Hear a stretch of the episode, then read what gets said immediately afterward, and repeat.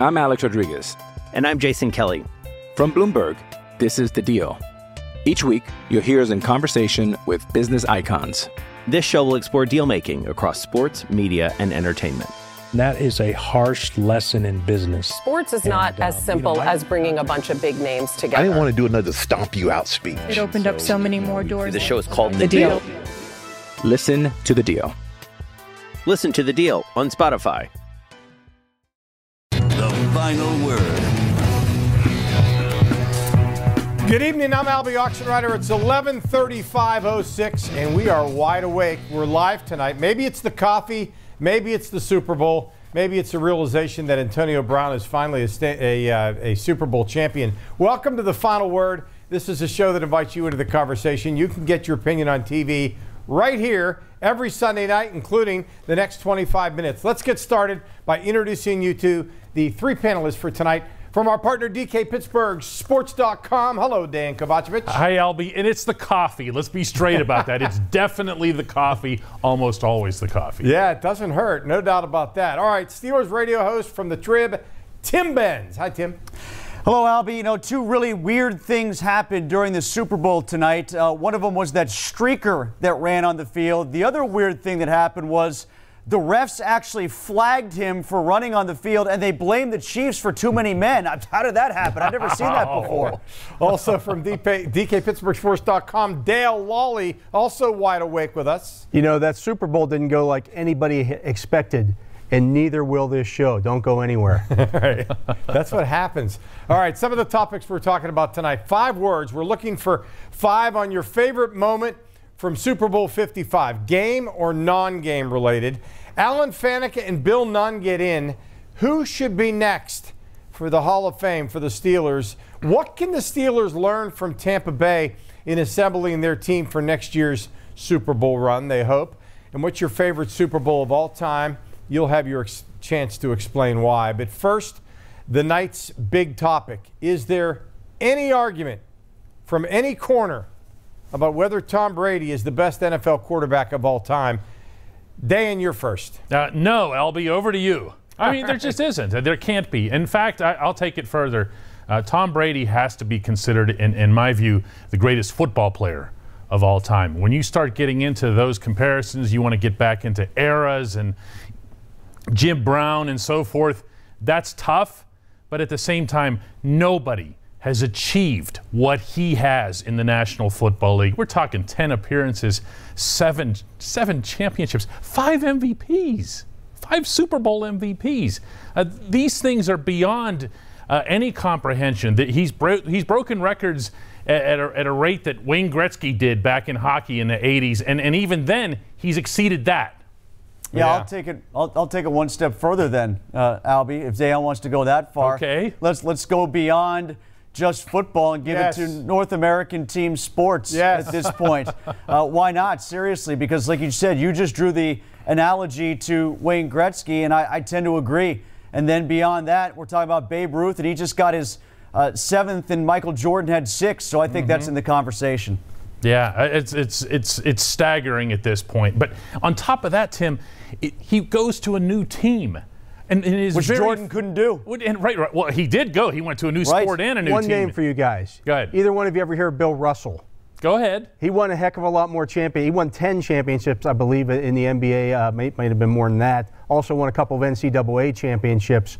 Uh, was still winning championships when he was 35, playing perhaps a much more demanding sport in terms of being a big guy running up and down the floor. So, uh, yeah, Brady's great, and, and there's no ifs, ands, or buts about that. But let's tap the brakes a little bit before we call him the, the greatest player in North American sports history. There's some other guys out there. Certainly, though, and anybody jump in, certainly in the last 50 years, you'd have to think that, that Tom Brady is at or uh, at the top of the list. What about just from a football standpoint, Dale? Just from a football standpoint. I mean, if you what's your measurement? Because Lawrence Taylor, to me, was the most dominant player that I've ever seen play any position uh, on a football field. I mean, he was a guy that could completely wreck a game all by himself. Yeah, so, but he's not know, a quarterback. The quarterback's Yeah. the most demanding. and I get most that, and that's why you know position on the quarterbacks are measured differently. All right. Uh, a reminder keep those comments coming. You can find us on Twitter at WPXI Final Word, on Facebook at The Final Word. Now it's time for five words. Give us five words on your favorite moment from Super Bowl 55. Greg on Facebook says, watching Tampa Bay defense dominate. All right. Also uh, from Twitter, Streaker, more yards than KC. And from Twitter, when it was finally over. Yeah. Now, Dejan Tim and Dale, five words. Your favorite moment from the game tonight? Uh, I, I'll say when Brady uh, Brady falling on the football. There, there's my five words. I, I couldn't help it. I'm sorry, but uh, you know the ball gets snapped over his head. He goes back there. He retreats, and he doesn't tiptoe around it. He doesn't overrun it. He just falls on it. I, I know that's not what anybody wants to hear tonight, but I'm sorry you asked. All right, Tim, five words. Le'Veon Bell did not score, which is uh, he didn't even play. No, he didn't play. But you know, if I had to see Antonio Brown score, and if I had to see Tom Brady win another championship, and if I had to see Arians continue to come out of retirement and hoist the Super Bowl trophy, at least I didn't have to see Bell score on top of it. All right, Dale, five words. I agree with the one poster when it was finally over, but for, it was for a different reason for me because now we can get into the off season, and boy, this off season is going to be a lot of fun, uh, especially for those of us that cover the Steelers. There's a lot of intrigue.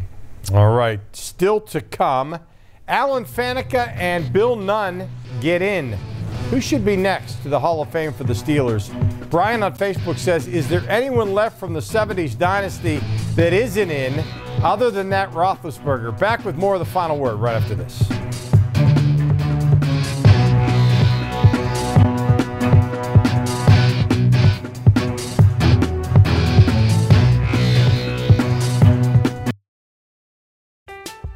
I'm Alex Rodriguez. And I'm Jason Kelly. From Bloomberg, this is The Deal. Each week, you'll hear us in conversation with business icons. This show will explore deal making across sports, media, and entertainment. That is a harsh lesson in business. Sports is not And, uh, as you simple know, I- as bringing a bunch of big names together. I didn't want to do another stomp you out speech. It opened up so many more doors. The show is called the deal. Listen to The Deal. Listen to the deal on Spotify.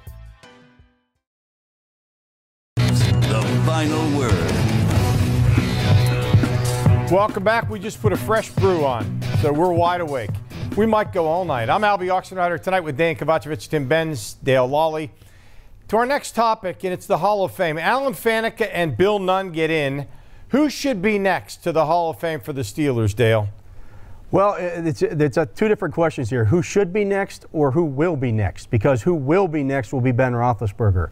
Uh, you know, I know a lot of people in Pittsburgh think that Hines Ward should be the next guy. He's not going to make it. You just see that the receivers that are stacking up on that list every year have more catches, more yards, more touchdowns than Hines Ward, and no blocking is not something that's measured by the NFL or by the uh, the Hall of Fame committee. So it'll be Ben Roethlisberger, whether that's six years from now, seven years from now.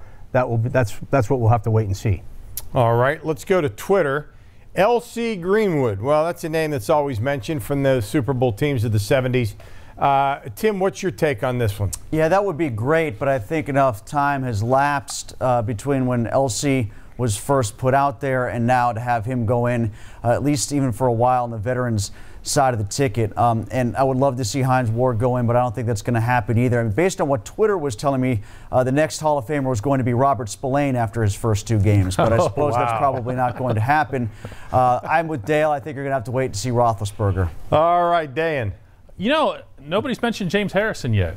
And, and I understand that James Harrison comes with all kinds of different discussion points, but at the same time, if you look at the body of, of work over the course of his career, it- not all of it's going to be counting stats, but he did things that other humans on the football field couldn't do. He played till really late in his uh, late in his career, played effectively, and had the greatest play in Super Bowl history. And if it wasn't, then it was the one that Ben threw to Santonio Holmes. Uh, I I think James Harrison should at least be in the discussion, but bringing more Steelers in, like Dale suggested, is going to be rough because you have five of them, five of them going in at the same time, at least in the same ceremony later this year, and there's going to be a whole new round of Steelers fatigue. All right. The Bucks added some incredible uh, talent with Brady, Gronkowski, Fournette. Uh, so, Tim, what can the Steelers learn from what Tampa Bay did as they assemble what they hope will be a Super Bowl team uh, next year? Well, you remember that guy, number 50, used to play for the Steelers, Ryan Shazier. And you remember that guy, Devin Bush, that they drafted to replace Ryan Shazier. I think one thing they could learn from watching Tampa tonight is the mentality of it's just not one guy, even if the scheme is different. It's not just one guy as an inside linebacker, because it's basically what Lavonte David and Devin White are. They're two inside linebackers. You need two really good players at that position, not just one that can run around and do a lot of things athletically, and then a run thumper in Vince Williams. Vince Williams is a really good player, but that depth at the linebacking position to take away the middle third of the field as effectively as Tampa did, that pairing is something else. Uh, it's got to be more than just Devin Bush when Devin Bush does come back and hopefully healthy. All right, back to Twitter, and I'm quoting The Steelers can learn nothing because they ain't winning a Super Bowl anytime soon. There, Dejan. Well, I would say that the Steelers could go out and collect a bunch of old guys to follow, you know, the legend, legendary quarterback to town and hope everything goes well. But if I'm going to get specific here, I think Ben Roethlisberger can learn something from watching Brady. I really do. Brady has this obsessive uh, conditioning work, you know, work ethic, nutrition stuff that he doesn't just do a month before camp starts. He does it all year round. Uh, you know, Brady's 43 years old out there, falling on that football, taking snaps behind center. He's doing sneaks. Uh, I, I, think if you're going to have a 39 year old quarterback like the Steelers will, that's fine. But, you know, you don't have to make concessions to it. Dale? Uh, did you see Leonard Fournette running around out there? Did you see Ronald mm. Jones running around out there? The Steelers have nothing that compares to either one mm-hmm. of those guys. And boy, would that look nice uh, to, for your for your 39 year old quarterback. To Dejan's point, to hand off to be able to hand the ball off to those guys on occasion. The Steelers don't have that. They haven't had that for the last three years since getting rid of the aforementioned Le'Veon Bell and they need that. They need to get a more dynamic running back. Here, here's one more, Alby. Have your top five pass rush show up in the postseason. Oh. How about that? All right. Here's your chance now to go down memory lane. Dan, what's your favorite Super Bowl of all time and why? Oh, Alby, that's hard, man. Uh, favorite Super Bowl of all time? I mean, it's got to be something that Pittsburgh was involved in. I was really, really young when the Steelers won their first Super Bowl, but I remember the reactions of everybody around me, and just they couldn't believe it. The Steelers of all teams, you know, we don't think about them this way now, but they used to be really, really bad for like decades on end. So I'll just go with that one. All right. Elaine Castriota on Facebook. All she puts is X, as in Super Bowl 10. Yeah, that was a great one, one of many great ones. Dale, uh, your great memory. I guess for me it would be Super Bowl 30 because that's the first one that I covered uh, in Phoenix uh, with the Steelers against the Cowboys. The Steelers lost the game, but uh, you know, for for a young reporter like myself, uh, that was a that was a nice moment. You know, uh, even though the Steelers did not win the football game, Uh, it was a nice learning experience for me. All right, Tim. Steelers, Cardinals, Tampa Bay, Alby. If Santonio Holmes does not catch that football, these hands were the next set of human hands in the end zone that would have dropped that football. I was right there, and if Santonio doesn't haul it in, I would have dropped the football on national television for everybody to see. Hey, what am I going to say? It's a great vantage nose. point. I was right behind Santonio for one of the most famous. Were you really, Tim? You were like down yeah, there. Oh, it's documented. It's yeah. my it's my screensaver. It's my Facebook page. I got it everywhere. That's awesome. How much time do we have here, Dean? How much? A minute and a half. Let me tell you my favorite Super Bowl memory. And I normally don't jump in, but we have a minute and a half, so why don't we tell it? I've never told this before. Super Bowl 43. Ben Roethlisberger is doing an interview with the NFL Network, and we're told here at Channel 11 because we just carried the game, we got to get somebody on. You know, they have that rope around the players and their family. Nobody can get any interviews. I went over and I stood beside NFL Network behind about 14 security guards that were in a semicircle. Ben comes over. I said, Ben, we need you to go live. He said, Let's do it. I said, Well, we have to go across the field. And there were probably 500 reporters between one sideline and the other. He said, Alby, I'll do the interview, but I'm not going across the field. And I said, Ben, this is how it exactly how it happened. I said, Ben, you're going to do the interview, and I'll lead you there. And I pulled him. I didn't pull him, but I held him. I held him by the back of his shoulder pads. Holding's allowed walked in the him NFL across the field, and we had him live on Channel 11. Wow. Uh, Super Bowl 43, all those years ago. Was it 12 years ago now? And we all thought Harrison had the most athletic performance of the day. Someday I'll tell you the story of bringing the Vince Lombardi Trophy out on a golf cart with Art Rooney II. But that's another time when we have a I, I minute thought you were going to talk about having beers with Max McGee for Super Bowl one. That's another one. When we come back, around the horn on any topic, the final word is next.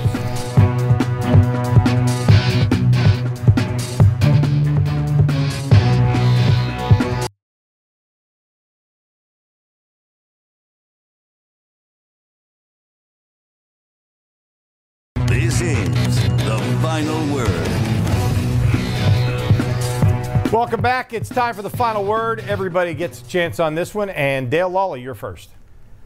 David Woodley, Todd Blackledge, Kent Graham. These are some of the guys who quarterbacked the Steelers between the era of Terry Bradshaw and Ben Roethlisberger. And yet, some people in Pittsburgh want to get rid of Roethlisberger simply because, oh, he costs a little bit of money. Here's the thing it's not your money. The Steelers will, will find a way to, to uh, figure out the cap situation that they're in. They'll start doing that this week with Roethlisberger. Don't try to kick your Hall of Fame quarterback out the door before he's done playing because you don't know when you're going to get your next one. All right. Well said. Tim, final word. ESPN, prior to the Super Bowl, pumped out a list of all 32 teams and how they'll do next year, hyping up 2021 already. And they created six slots and put every team into one of six slots. Contenders on the cusp, a year away, and then two, three, and then five years away. They put the Steelers in the one year away category. One year away from, what? the Super Bowl or the number one overall draft choice? Because they're not one year away from the Super Bowl, they're one year away from a rebuild after that Hall of Fame quarterback does leave following this season. Dejan final word. That'll be the Los Angeles Dodgers over the weekend signed Trevor Bauer to a contract that'll pay him 40 plus million dollars. That's more than the Pirates, the Indians, or the Orioles' entire payrolls. This has gotten to the McCoy from Pitt, all getting rings. Antonio Brown, of course, gets a ring. And the coaching side, in addition to Kingdom, former Steelers organization members Bruce Arians, Larry Foote, Antwaan Randle El, Byron Leftwich, all get rings. And don't forget Newcastle's Nick Rapone. That's the final word for tonight's final word. I'm Alby Oxenreiter for Dan, Tim, and Dale. Thanks for staying up late with us. We'll see you next time.